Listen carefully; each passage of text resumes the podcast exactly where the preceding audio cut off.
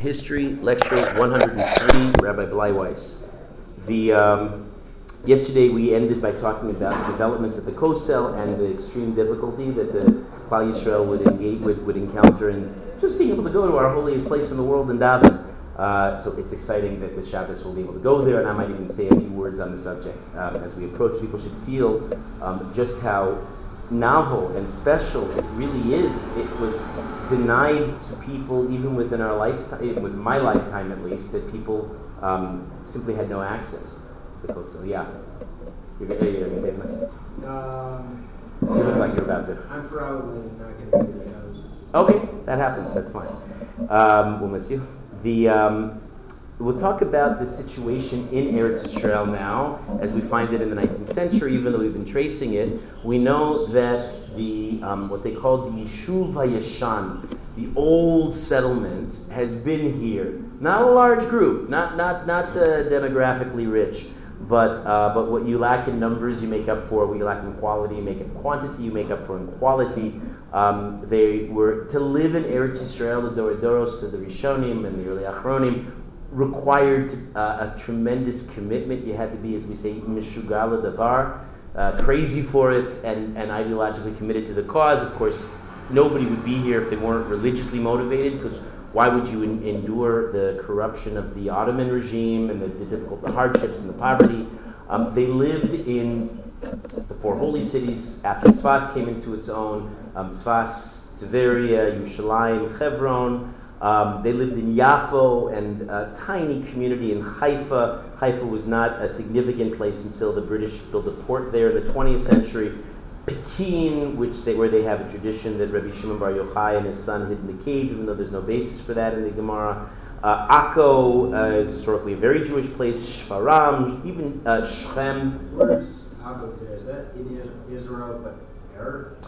Um, Akko is defined in the Gemara in Gittin as half in Israel, half outside of Israel, although the modern day, um, post Roman period, I should say, Akko is different than the biblical Akko, which actually was a tell, probably a, a few kilometers inland of uh, north of present day Akko. But we know when the Romans brought irrigation, it meant that people could move from the historical tell out beyond and uh, broaden their horizons. English stronghold, you said, right? That was the. Engl- Akko was misunderstood um, as by the Crusaders, who were uh, often were French, as um, biblical Ekron. That's why you see the signs often spelled Acre for Akko. They could sort of merge the words, but one has nothing to do with the other. Biblical Ekron was one of the five Philistine cities, one of, part, part of the, what's called the Pentapolis, um, that was considerably further south in the area of Yehuda and, and closer to the coast. Um, so you also had until 1799 a Jewish community historically in Gaza City, of all places. Yeah, the synagogue has long since, long since been destroyed there. Um, they're not, we're not so popular there these days somehow. The, um, um, there is now in the Yeshuva Yeshan in the 19th century. We met the um, we met coming together with the usually strong Sephardi population. We had an influx of students of the um, Baal Shem Tov coming in the uh, 1700s, starting in 1765, which I might have misstated in an earlier class, and then the second in 1777. Um, the later the Prushim, the students of the Vilna Gaon will come, bring the Litvish, Misnagdish uh, spirit to Eretz Yisrael, and with, into this, uh, uh, this, this interesting, diverse group now. Um, you have a new spirit that emerges of nationalism.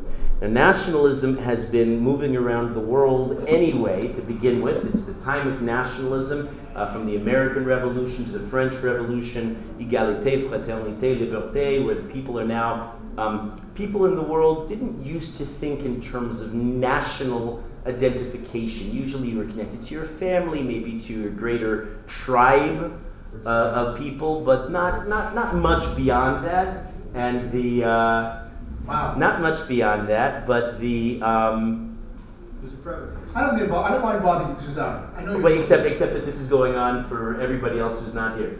So, Oh, I can feel that. yeah. Okay, I'll pass when I can. Before you leave, if you have a moment. I'll come stop by me, never. Mr. McCall, the French Revolution didn't end so well. That really sparked nationalism there?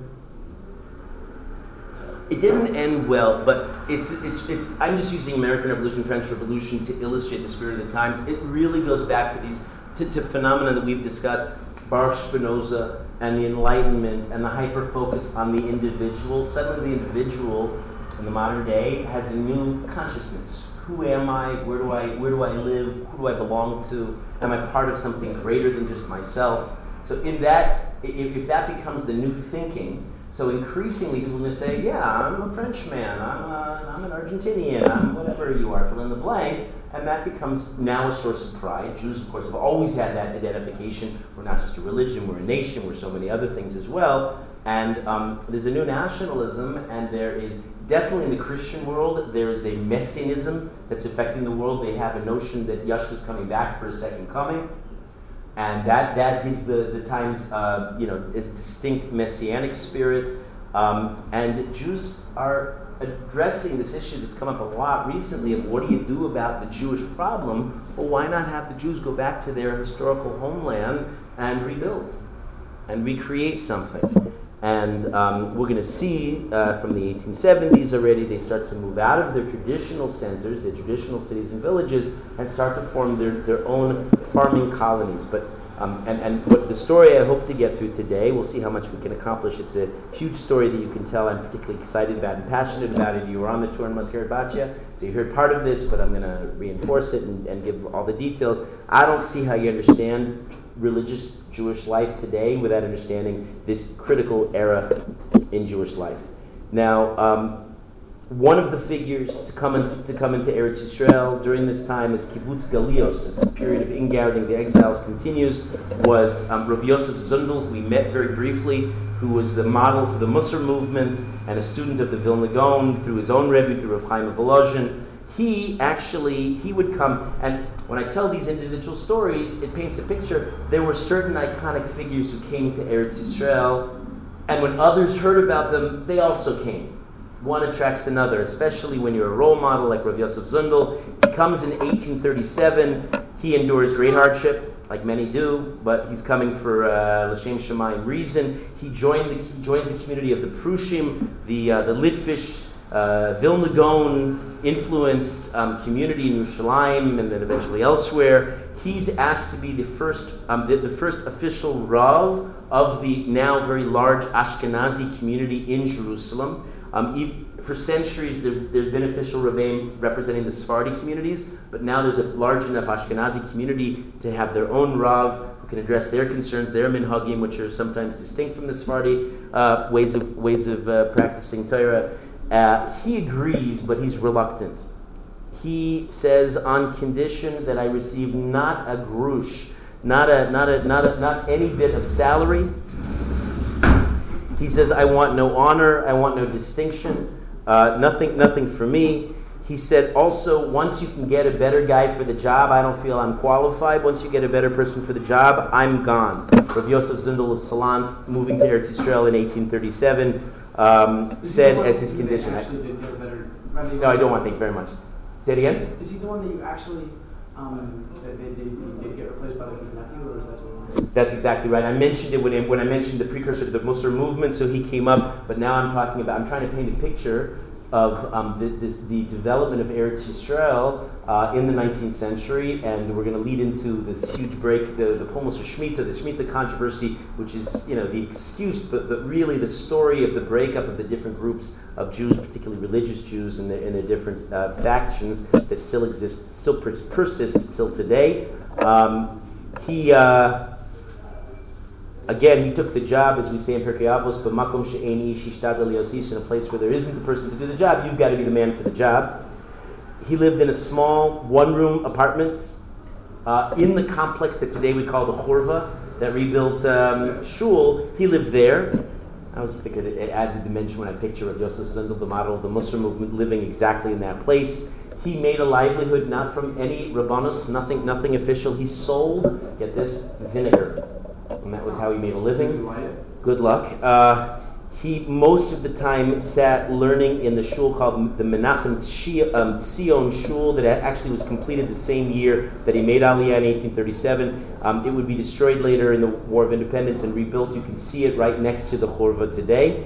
Um, little, little, little shul there. Um, and in, in, four years later, when his son-in-law, Rav Shmuel Salant, comes, um, he says, he's a better man for the job, I'm leaving. And, and Rav Yosef Zundel officially retired from the Rabbanos. So, Rabbi Shmuel Salant, who is the next incredibly influential, powerful figure, comes to the scene. He was born in Bialystok. He, he married the oldest daughter of Rav Yosef Zundel. And um, he starts making aliyah. Usually, this is a process. People travel for one, two, five years before they actually make it to Eretz Yisrael. On the way, he traveled for five years through Europe. Sometimes they get stuck. They run out of funds, and they have to sit and make a little bit of money so they can afford uh, passage on a boat. And then they get to the next place, and they have to bribe the officials just to get in, and they run out of money because it's not always something you can plan effectively. So I don't, I'm not saying this is necessarily Rav Shmuel Salant's story, but I am imagining that, that there were great hardships uh, and, and that it could easily have, have, have delayed the process. Um, on the way to Eretz Yisrael, he meets, I always like it, now that we're really knee deep in the 19th century, I like to uh, mix and match all the various personality. He meets the rich man who's in town, his name is Moses Montefiore, and he become, they become fast friends when they're both in Kushta, which we know historically as Constantinople or Istanbul.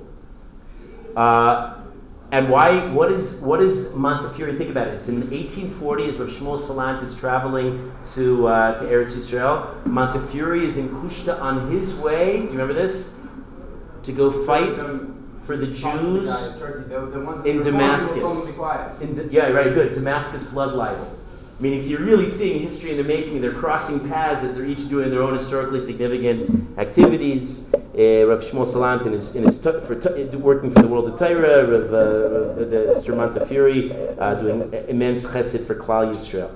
Um, when he comes, indeed, he replaces his father-in-law in 1841 as the leading Ashkenazi Rav, the chief rabbi of Jerusalem for almost 70 years. That's got to be some kind of a record.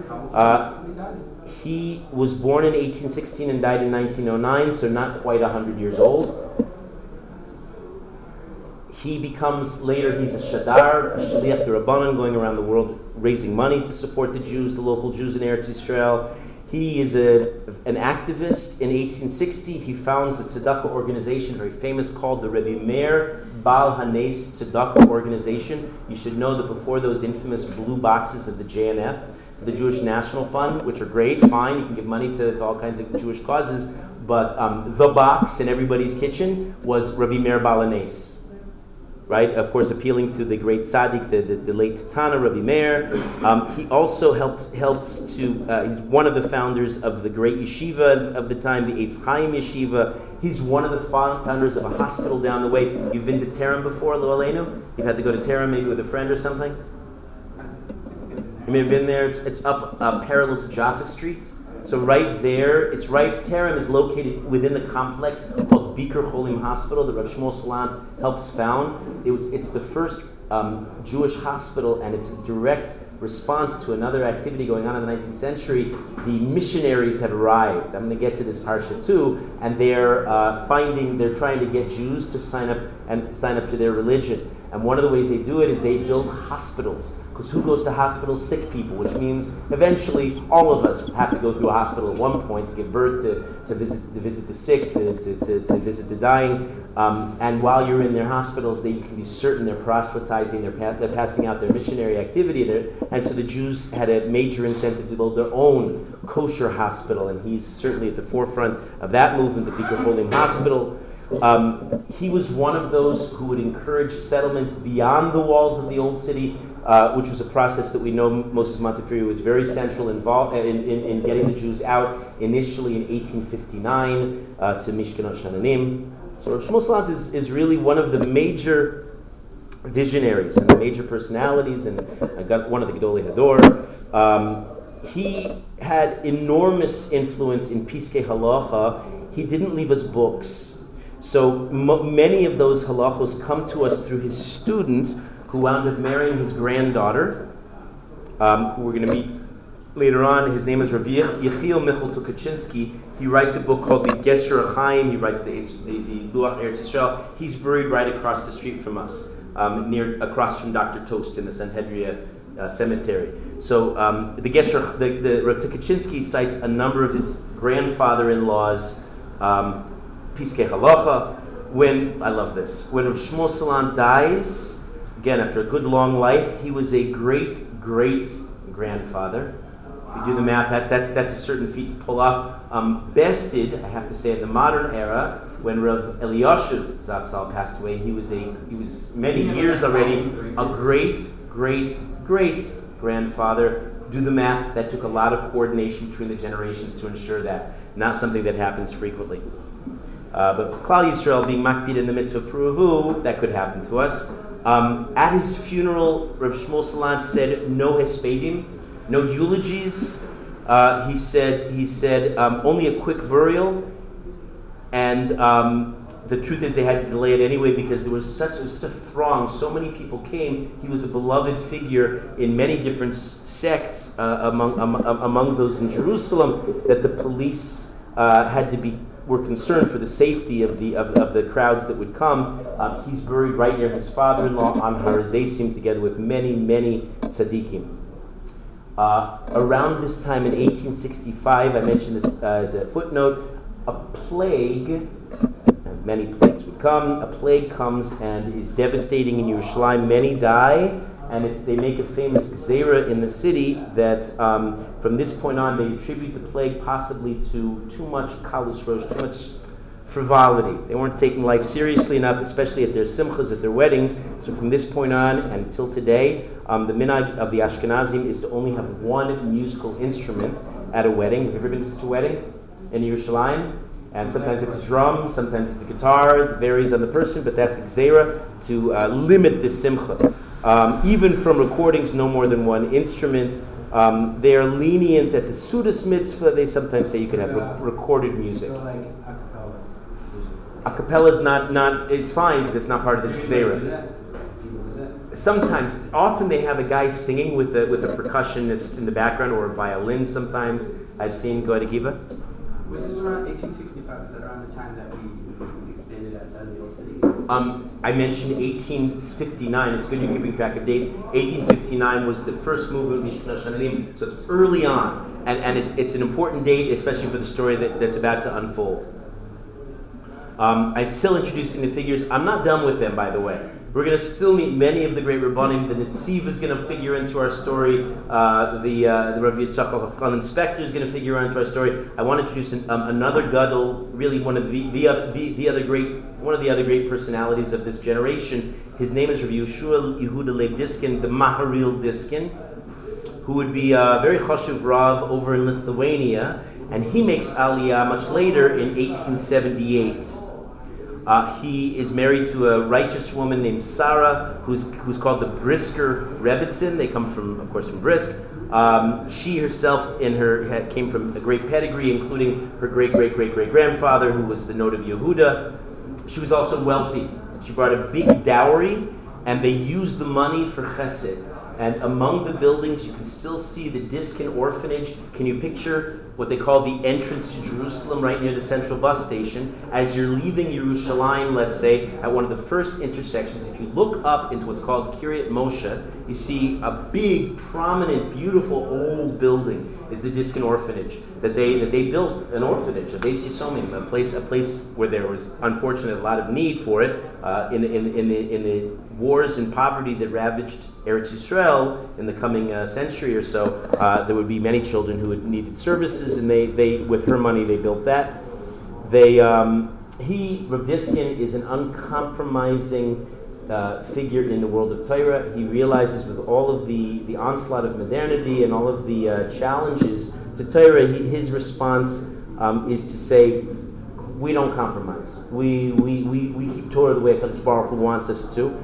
He will then be a major influence on the community of Prushim. Again, the legacy of the Vilna Gaon is also very much in the air. Um, interestingly, later on, the community of Prushim are joined by Hungarians, Hungarians who are also culturally known Hungarian Jews to be extremely makpid, careful in halacha. If you picture who's the who is the great prominent Rav of Hungary, of Pressburg in Hungary in the 19th century, we think of the Chasam Sofer and the Ksav Sofer, his son, and many other uh, great great rabbanim in, in the Sofer family. Um, so the Hungarian will, will will join forces, and among other things, they come to build communities and be, be very centrally involved in some of the new communities, including the fifth community outside the old city walls, named for a pasuk by Yitzchak Avinu called Mea Sha'arim.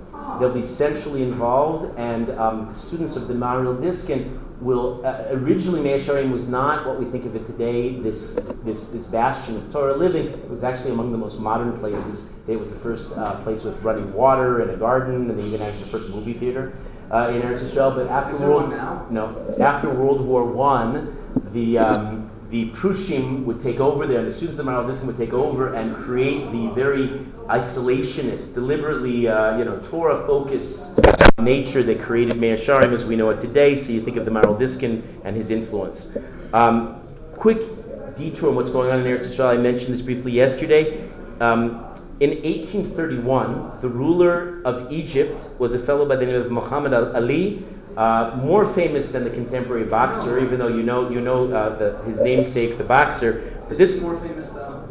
was that. Is he more famous? He might be more. Well, maybe more significant. Inachinami, you're right. With celebrity culture today, I defy it's true. The celebrities have it down. Um, how do we say? Um, more important. He conquers Eretz Israel. It only lasts nine years, but it's important to understand that the Ottoman Empire was starting to break apart at the edges. Uh, it was rife with corruption.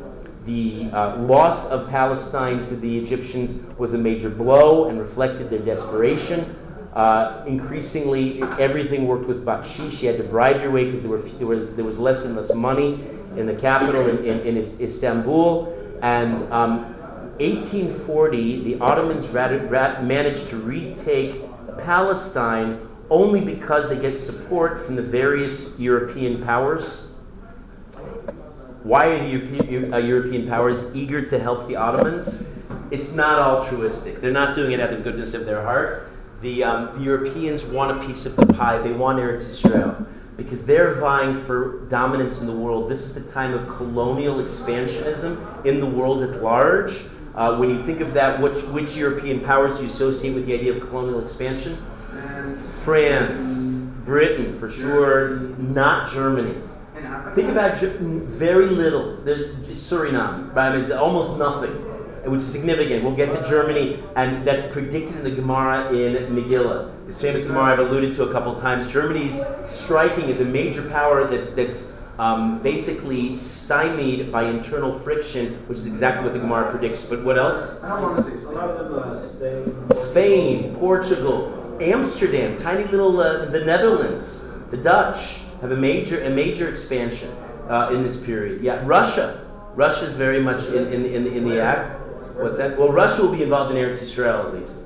And why Eretz Yisrael? Because if you're vying for world supremacy, you're trying to show that your brand of Christianity is the brand that Yashka loves the most. Well, then wouldn't it make a good deal of sense that you take the Holy Land where Yashka himself was born and lived his life? How many times uh, Christianity was the Orthodox Church in Russia, right? There was Protestant and. Let's do that. Let me answer the question systematically. Even though it's a mess and it's more complicated than I'm going to let on right now, I'm going to I'm going to simplify and say like this: the initial significant break in the church takes place in four no four thirty four.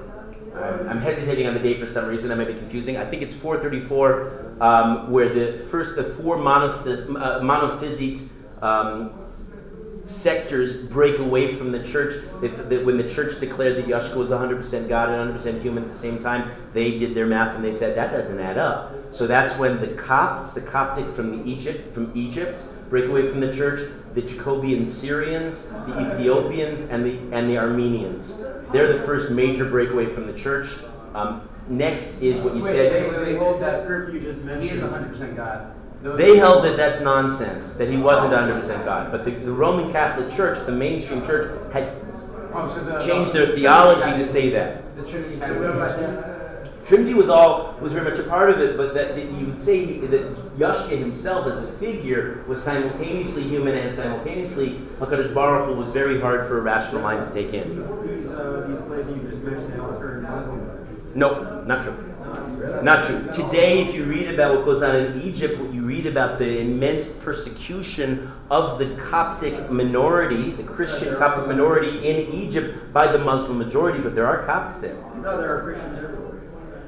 But they were the Copts go way, way back. Is my point. They did not they did not uh, become Muslim. It's true that much of Islam would take over the Christian world, but they didn't completely take over. I mentioned early on, the last thousand years, to some degree, could be understood as a, as, a, as a struggle for domination between the Christian world and the Muslim world and the world at large. Moving on, the um, next great schism is the Great Schism of 1054. That's when the Russian Orthodox, Greek Orthodox, Serbian Orthodox, all the Eastern Orthodox break away from the Roman Catholic Church in the West.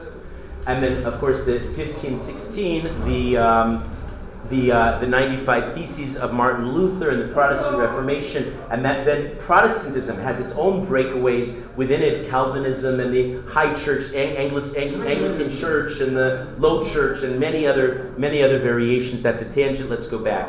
These various groups then have a stake in defining their version as supreme, and with that in mind, they want to take over Little Palestine because that's where Yashka's from, and that would be a good proof that they could offer that their way is the right way. Uh, they, by helping the Ottomans, then demand, uh, you know, quid pro quo, you do for me, I do for you. And uh, they say, you know, now that you have Palestine back, we want a piece of it most of these churches that you see sadly dominating the, the Jerusalem landscape are built in this period. Because and if they're big and obnoxious and their bells uh, their bells beckon nice and loud, that's intentional. They, they, they, they, that's their way of proselytizing and establishing their own supremacy um, all over all over this area. And the fact that you see Russian Orthodox together with German, Lutheran, uh, together with the Franciscans from the, from, from the, the, the Custodia de Terra Santa, the custodians of uh, the self-proclaimed custodians of the Holy Land for the Roman Catholics, and many of the others. That's, that's, that's a demonstration of this struggle that they're having. But what it means now, this is, this is how it affects our story, is that Ashkenazi citizens of these powers, and in, in Palestine, the main European powers are France, Britain, Austria, uh, Germany. Germany here does have some, some, some colonial activity, and Russia. Little bits from Italy and, Scot- and Scotland and, and a few others, but those are the major ones. And the Jewish citizens from these countries take advantage of their citizenship to get local civil rights called capitulations. And with this new spirit here, the Jews now had certain, as it were, uh, privileges.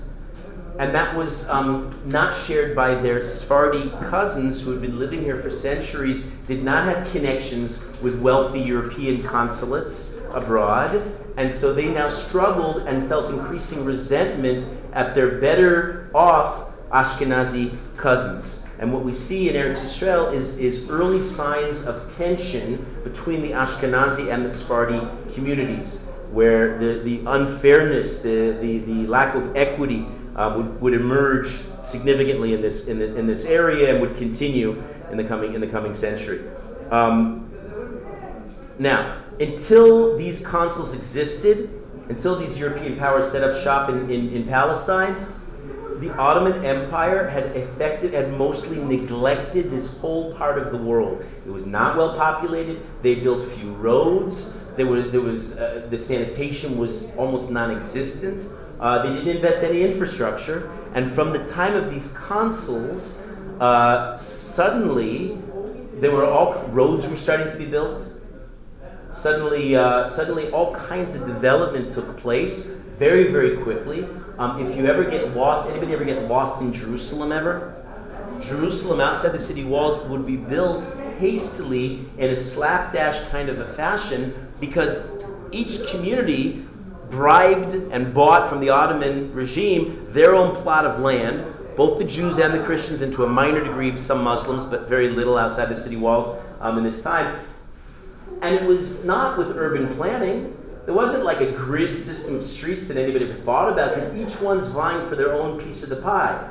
And then eventually, the place becomes so clustered that they wind up building roads and having to accommodate. But the fact that it's such a mess, if you look at the, ma- the urban map of Jerusalem, it's just it's just one uh, illogical sprawl. That's explained by this story. Every, it's, it's, a land grab.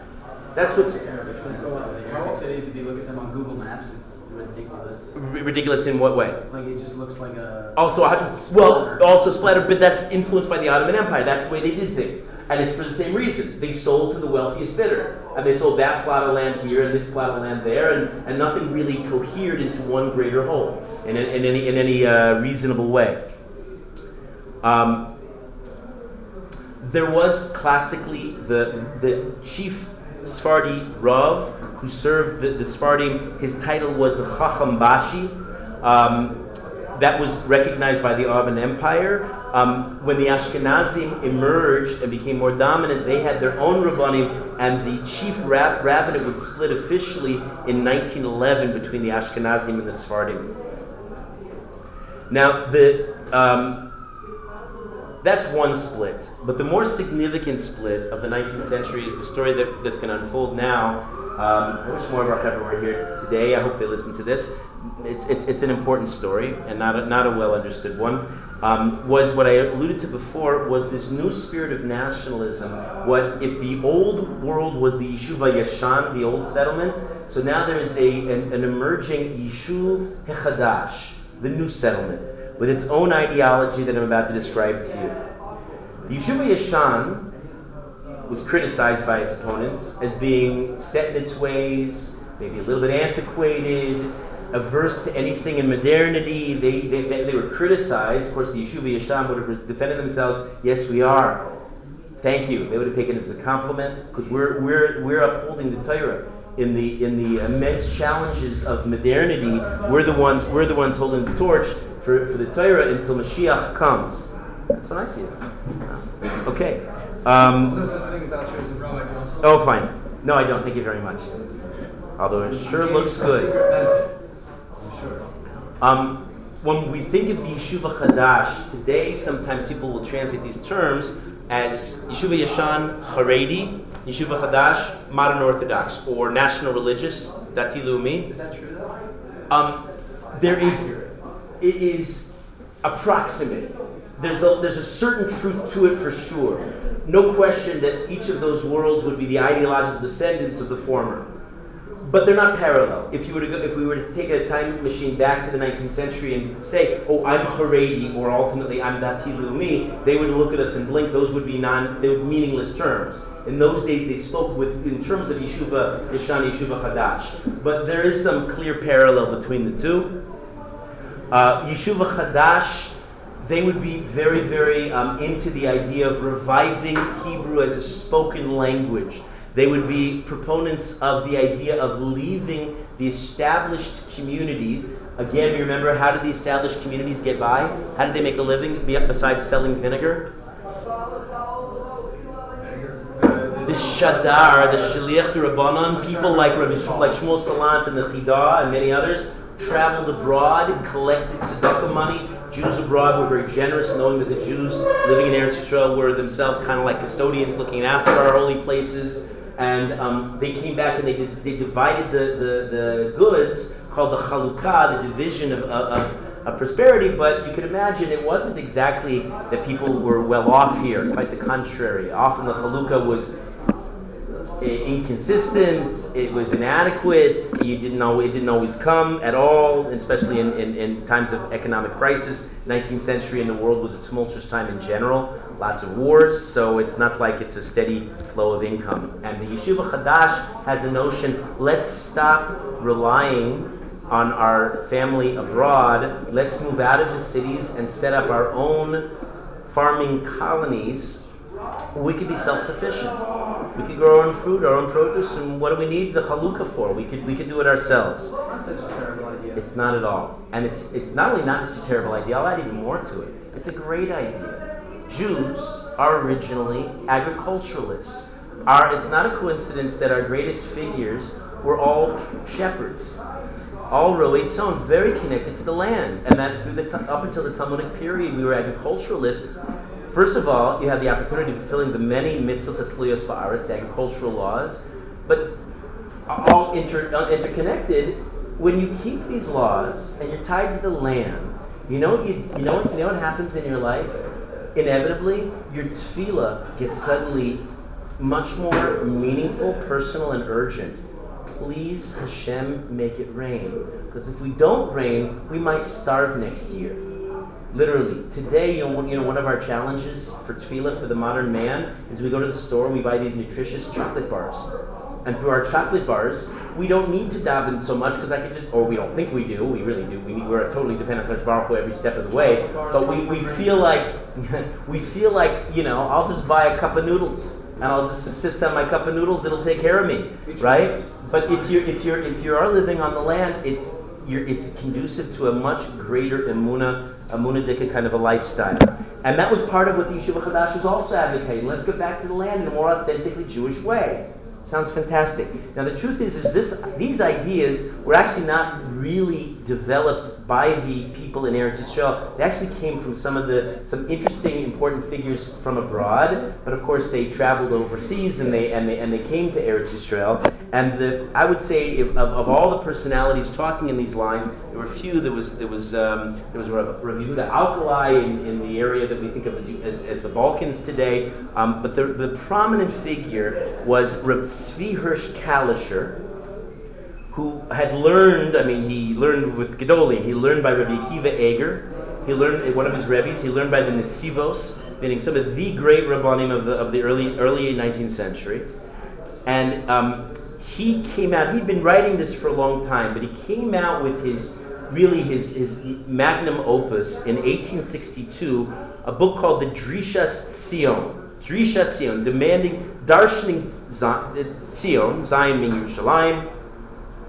And he writes about all of these things, all these things that would, um, would, would inspire the Yeshuva Chadash, he articulates in halachic terms. He's writing as a Torah Jew, I mean, he's a big Talmud Chacham and he's articulating it. He says his vision includes we're going to resettle Eretz Israel. We're going to provide homes for all these homeless Jews from all over the world, especially where are they especially homeless now. And then moving on in 1862 already, Eastern Europe with the pogroms and the, and, and the hardships that, that are plaguing us there. Um, he envisions that they're going to have a completely self self sufficient agricultural economy. What's the name of the survey again? It's very big. Rav Tzvi Hirsch Kalischer. I showed you pictures on our Tiyul too, but it all I gave you so much information that I'm sure very little could have really sunk in. It was too much too soon. That's why I'm slowing it down and, and, and doing this in history. Herzl. This is all before Herzl. No, no, this is before, you know, if you learn modern Zionism, often, in the secular telling of it, often they start the story from the 1880s, Oh yeah. as if nothing came before. Which, right? Right? It's, it's, it's, it's completely distorted. Okay, there's, there's a, quite an important rich history in the background. They like to write the religious part of it out of it. The religious part of it is the foundation for the interest in Eretz Yisrael. There'd be no interest in Eretz Yisrael without religious connection. And Rav Kalischer is an architect. Some call him the founder of modern orthodoxy. Certainly the Dati Leumi. I don't know if that's completely accurate. He himself may or may not have accepted that title, but he certainly has new, new radical ideas. Uh, listen to some of his other ideas. He was one of the first to suggest that Jews should develop their own military guard, start their own army to defend themselves, recognizing that it would not be easy. Um, he has an, a whole huge controversy where he generates, he writes a tshuva saying the Jews not only can immediately reinstitute bringing korbanos in the area of the Beis HaMikdash, not only can they, he says they're obligated to and it's another. If you're interested in the topic, I, I, give it as a whole separate share. I have it recorded online. Um, this approach and the fact that the majority of, the, of, of Europe, the the poskim of the day, heard it. Of course, love the idea. Who doesn't want to go back and rebuild the Beis HaMikdash and have korbanos? But he said even without the Beis HaMikdash, which has this precedent for too. That's not completely uh, far out there. That's that's a reasonable idea. But some of the other ideas were quite quite radical and ultimately rejected by his own rebbes, the Nesivos, Rabbi Kiva Eger, the Chasam Sofer, and many many others. Um, well, each issue is its own discussion. So that let's say you know he says there's an issue. How do we know who's a Cohen nowadays who can offer, who's fit to offer? We have Yichus. Bichlal is one of the sub issues in that in that issue in that in that category. So on that point, some of the poskim agree with him, some of them didn't agree with him. But he has so many points that have to be cleared in terms of the halachic problems involved that by the end of it, nobody agrees with the bottom line that you can actually do it. But that's what that's what he felt. He felt we can come back and do all of this. Uh, he said. Um, the Aruch Laner, who we're going to see in Gemara tomorrow, the Aruch Laner was also one of the, one of his big critics. But the book makes a big impression. and it influences Jews in Europe, and those and some in in in, in uh, Yeshuva Yashan are reading in Eretz Israel and getting ideas. Hey, you know, especially if you're miserable and impoverished, the idea of going out and starting your own farm may sound kind of appealing, actually. Um, it has a direct impact on a group of not as religious Jews over in France called the Alliance Israélite Universelle. Yes.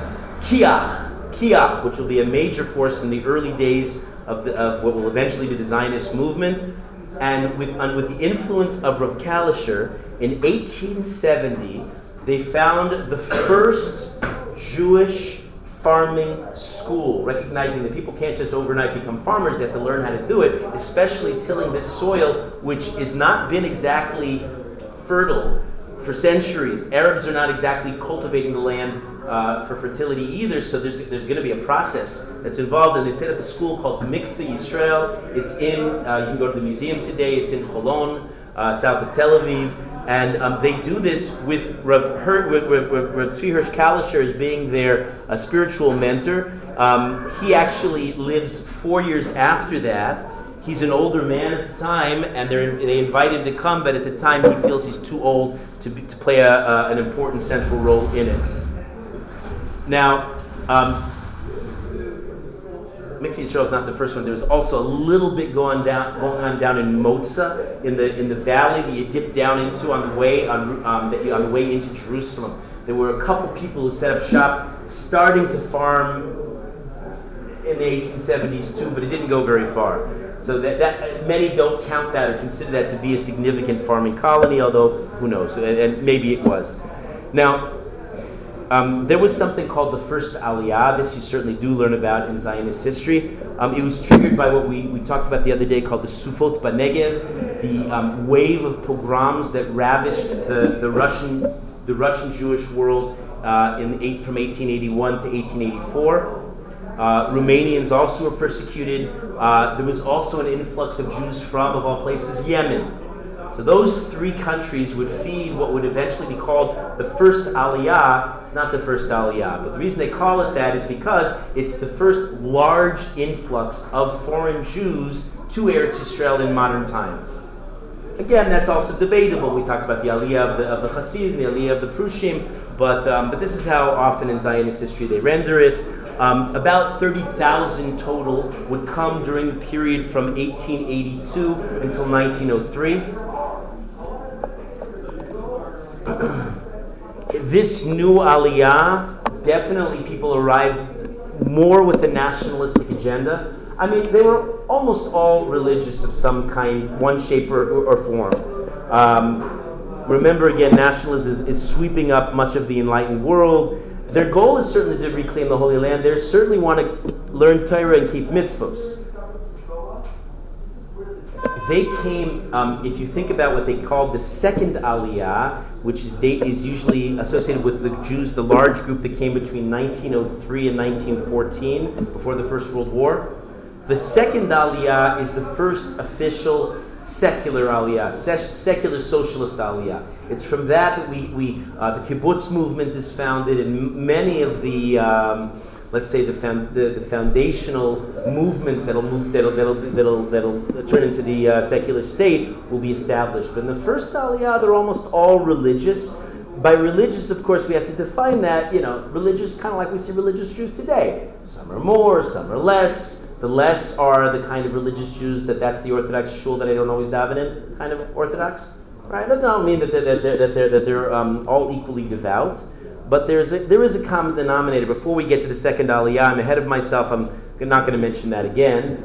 Um, the, the accusation from the Yeshuva Yeshan was, as the ideas from Yeshuva Hadash spread, great kol kavod, but you know, insofar as you move away from traditional Torah centers and you adopt this radical project, it was it was um, wildly ambitious to the point of almost impossible.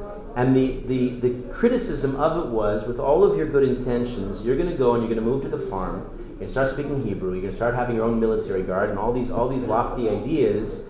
Tradition's going to suffer in the mix. You will not have the energy yourselves to maintain the same Torah mitzvah standards and you certainly will have difficulty transmitting it to your next generation. That was the criticism from the Yishuv Yashan. Pay attention to that. It was the central argument. It remains the central argument, dividing the. Today we call it the Haredi versus the Dati Leumi, but it's the major theme, uh, under underlying tension between these worlds. Which vision, which ideology is the is the ideology that will ultimately transmit Torah to the future? Can you really do that? Yishuv Yashan claimed that if you moved away from the tradition, uh, you will compromise and it'll slip. The other figure I have to introduce is a colorful figure. We passed the area where he was buried. He was reburied in the, in the modern era. His name is Rav Shmuel Moliver. He's considered the founder of the Chovevei Tzion, which is the organization that I mentioned many times the other day. Chovevei Tzion was the pre, before there was a Zionism, there was Chovevei Tzion. Those who, based on Apostle, those who love Zion. Um, he's also considered the founder of religious Zionism, maybe even more so than Rav Kalischer. He was the official Rav in Bialystok, um, appointed in 1883, but he was very into this new idea come back, resettle the land. He read Rav Kalischer's works and affirmed them. He was of the same ideology. He tried to convince the local Jews to move to Eretz Israel. There was a new community called Petach Tikva. He said, Go, go, go. Um, when the Sufot Benegev pogroms ravaged Russia mostly, and Poland too, um, Rav Kalischer paid a fateful visit to the Baron, to Baron Edmund Binyamin uh, Ben Yaakov Ben Amshel Rothschild, the Rothschild. Rothschild's a family we've met before. Remember the original banking empire in the world? The founder, the father, Amshel, was in, was in Germany, sent his sons to these major communities, and they became, um, they became adjusted to inflation trillionaires. And, um, and the grandson of the founder is the Baron Edmund Rothschild, who's a major player in modern times, especially in Palestine, um, and not yet. And um, like many people seeking funds, you had to go and travel to the Baron. There was a way you did it. You had to wait and arrange a meeting. And um, Rav Moliver, to try to underwrite, to try to fund this new ambitious project, set up an appointment in 1882. It was the first day of Chol Hamoed Sukkot to meet with the Baron. It happened to be the first day that um, one of the founders of a new settlement called Rishon LeZion, a fellow by the name of Yosef Feinberg, uh, subject of interesting stories, um, his daughter was one of the few victims in Entebbe when the Air France plane was hijacked and taken to Entebbe in 1976. His elder, by that point, elderly daughter would be uh, Dora Bloch, who was taken to the hospital and would be murdered by Idi Amin Dada. Um, so try to connect all of our historical stories here. So this Yosef Feinberg was one of the founders of, of Rishon LeZion, who um, was there the same day that Rav Moliver uh, was there to, um, to, to, try to raise money from the Baron. And um, the Baron said, um, well, yeah, I'll tell the story a little bit. The, the story goes like this. He, he, he meets with the Baron uh, eventually. Um, he tells him a story. He said Moshe Rabbeinu spoke with a stutter. So the Jews should never be able to say that he smooth talked them into keeping the Torah.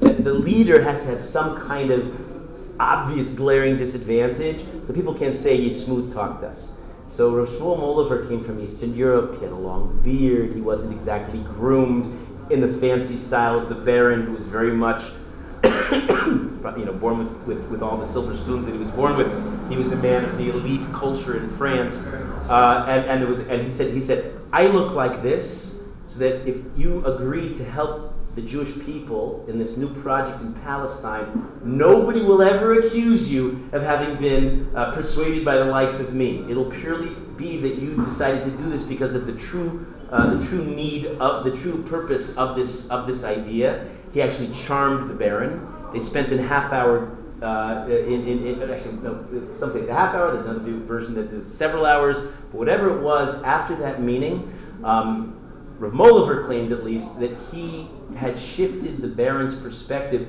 The Baron was not a Zionist, was not even into Eretz Yisrael. The Baron's focus was purely call it philanthropic. He cared about Klal Yisrael, Achenu Kol Beis Yisrael, and he knew that they were suffering. But he was open to all kinds of alternatives, including the possibilities, and there were all kinds of possibilities being explored at this point in history. There was a, there was a whole project where they were going to send Jews to Argentina to farm land. There was another project they were going to send them to Siberia have a kibbutz up in Siberia, anything, something that the Jewish people could have their own piece of this planet so they could, they could uh, live in, in relative stability. The idea of Palestine, the, the Baron resisted at first. The Baron would claim later that, the, that Rav Moliver didn't talk him into it.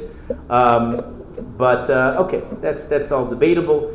Um, but he, he came around and he saw the possibility of life in Palestine. There could be a future for Klal Yisrael and um, that's a significant time, and make a note of that. In 1884, Rav Moliver becomes the official president of the Chovevei Tzion, and the chairman elected was a secular maskil, somebody from the Enlightened movement. And it's exactly at that point that all these great names from this time that I mentioned the other day, the Netziv, and the, and the Beis Rav Soloveitchik, and the Rav Yitzchak Spektor, and many of the others say, ah, if the secular are going to be dominant in the Chovevei Tzion, we can't have anything to do with that. They moved away from the Chovevei Tzion from this point.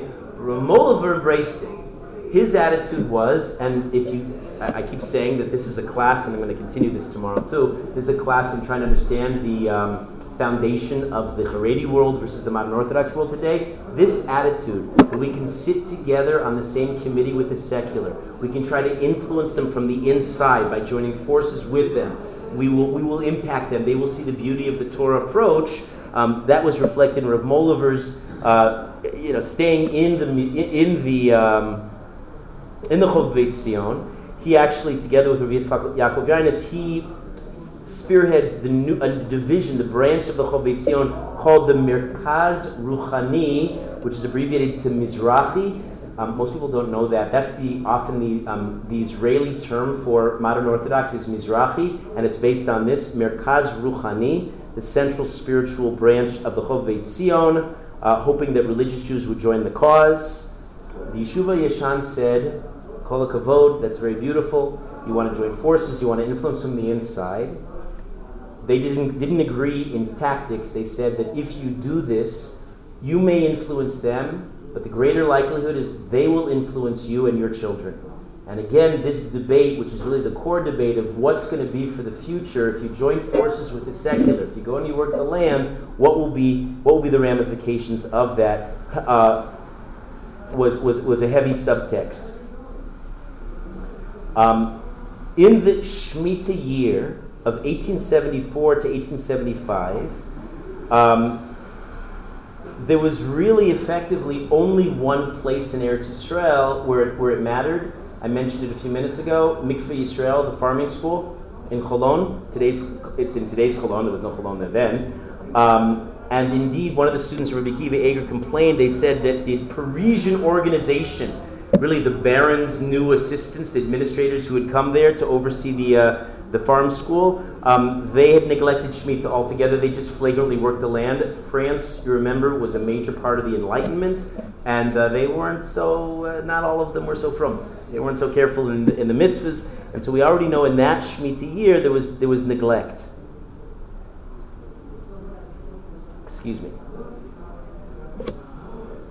Excuse me, wrong. 1881, 1882 in that year. In, in Mikveh Israel, they, they were, they were, they were uh, negligent. Um, in 1881, 1882, there are two other moshavot, which means farming colonies that are brand new. Um, Rosh Pina was founded in 1878 near Tzfat with uh, members of, of, the Holy Community of Tzfat to break away from there, and it failed within a couple of years. So by the, by the Shemitah year, there was really no Rosh Pina. It would be rebuilt sometime later. The second Moshava, which is sometimes called the mother of the Moshavot, was Petach Tikva. To realize all these names are based on psukim. All the people were religious Jews, idealistic Jews, wanting to go and farm the land, uh, l'shem shemayim. And in Petach Tikva, uh, by this by this what could be called maybe the first modern Shemitah of significance, because there was a farm, the Jewish farm that would uh, care about it. Um, whereas in Mikveh Israel, they were, negl- they were negligent. Um, they kept Shemitah, meaning they didn't till the land in Petah Tikva, and they were careful. Which sounds like an accomplishment, but it actually wasn't so much of an accomplishment. See, their project had also mostly failed. Uh, much of their farm had been uh, had, had been decimated. It, it, it, became infested because of a nearby swamp. It was uh, and, and therefore brought malaria. So many of the members had, had gotten sick and, and some had died. And uh, many had abandoned the yishuv altogether. So it wasn't like there was much of a farm to cultivate anyway. It was kind of keeping Shemitah as a default. But by 1888, 1889, suddenly Shemitah became increasingly relevant because in the, in, in, in the seven year interim, suddenly there burst on the map eight significant moshavot with families and whole infrastructure, all underwritten by the Baron, based on that meeting with, uh, with, with Rav, Rav, um, Rav Moliver and also Yosef Feinberg. Uh, the Baron now is underwriting many of these new settlements, and um, that's, and so now the question of what's going to be in the Shemitah year becomes incredibly pressing. I don't know if this, if this means anything to you, because today it feels like it's just one issue of many issues, but um, this became the central issue of Jews. If we were to again go back into this time period, this was the talk of the land in Palestine and abroad. Uh, it was, it was, a, it was a, a great concern. Um, what, was, what were the eight Moshavot? You had in 1882 Rishon LeZion, um, also, Zichron Yaakov was founded in 1882. Rosh Pina came back in 1882. Um, Petach Tikva was found was refounded again in 1883 after a lot of interruptions. Maskeret Batya, will be visited the same year, as was Yesud HaMa'ala. Um, Nes Ziona would also come out in 1883, and Gedera. Gedera was the only one with less religious Jews in 1884. Uh, some call it a secular Mosheva. That wasn't quite right. They just they weren't so careful in halacha. Um, and now there's discussion of how do we get around keeping the Shemitah year? Because you got these brand new farms, and it's not just our daily bread. It's what are we going to do as a general policy, as a, a modus operandi? How are we going to function on these lands if we don't work the land? The whole project that we've been working so hard, desperate, trying to cultivate with our lives, with our life blood, will fall apart. How do you keep Shemitah? You realize Shemitah is the ultimate test of bitachon. Don't work the land, Hashem says. Trust me, I'll take care of you. Well, if you now match that to the 19th century mentality of the Enlightenment and the growing sense, uh, the growing lack of religiosity, even that's infecting religious circles, it becomes a true test. And they start inquiring could you have a heter mechira? Um, the people who were in favor of the heter mechira argued that when Petach Tikva fell apart, in 1882, it was really because of, because they kept the Shemitah year when that was a lie. They lied for their own political purpose. Um, it fell apart because of the malaria, because of the swamps. But they didn't like that was that was uh, too inconvenient to admit. The Baron comes in 1888. He pays a personal visit to Rav Shmuel Salant. He comes to him um, on, on, on, a Shabbos, and he, he comes and they have they, they speak through a translator. I, I would have loved to be present during that visit because of course the Baron speaks French and the, the Rav Salant only speaks Yiddish and they don't they don't communicate directly. Um, the Baron comes and he tells Rav Salant, the great Rav in Jerusalem, he said, now the Baron I have to qualify. The Baron was not himself purely religious Jew.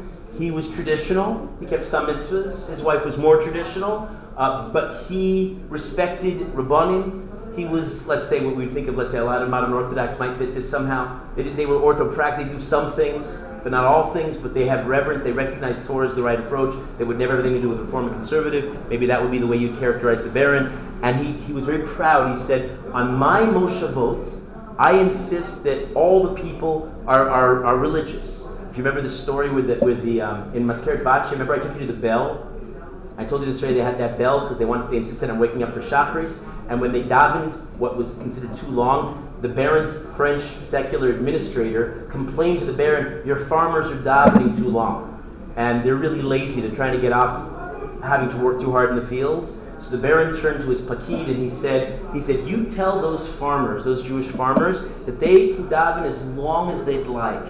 Because the success of this whole project in Palestine depends on Siyata Dishmaya. If Hashem is not helping us every step of the way, and the Jews are not careful in their mitzvahs, the Baron understood, the whole thing will fall apart. And he told Rav Salant in this, in this interesting meeting, he said that they're careful with Trumos and Maasros and all the Orla and making sure all the mitzvahs are kept.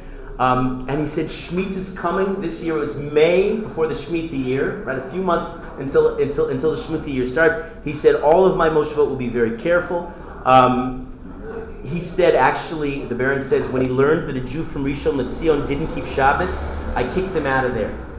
Uh, I, well, I won't tolerate it. So in response to all of this, Rav Salant writes, "Va'amarti lo todarabah," and I said to him, "Thank you very much, you know, for upholding Klal Yisrael's uh, Torah." So, um,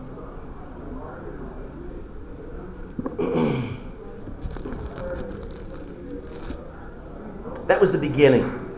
Something changed. And I have to say about the Baron again. He was not Zionist, he wanted to help Jews. Uh, he was concerned about the Jews coming to Palestine. He, he said, I'm concerned that the struggle to put an end to the phenomenon of the wandering Jew would result in the creation of the wandering Arab. Interesting comment, uh, somewhat prophetic.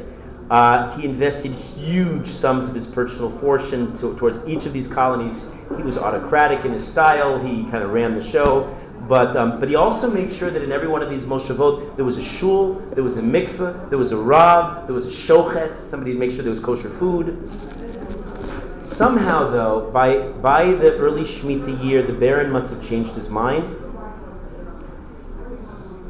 and he'd been persuaded, arguably, his pikidim, his administrators, who were ideologically anti-Torah, and they worked on the Baron, and they convinced him that if the farmers don't work during Shemitah, that idleness, their, their sloughing off for such a long per- period, would ruin the young Moshavot. They said, you must seek a heter mechira.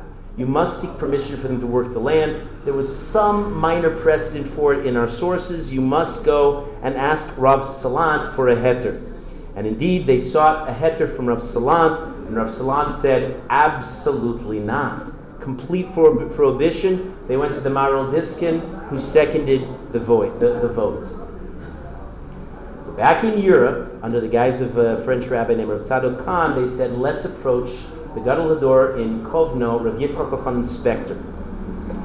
The last part I'm going to say for today is the approach. They go to Rav Yitzchak Elchanan Spektor, they say it's life and death.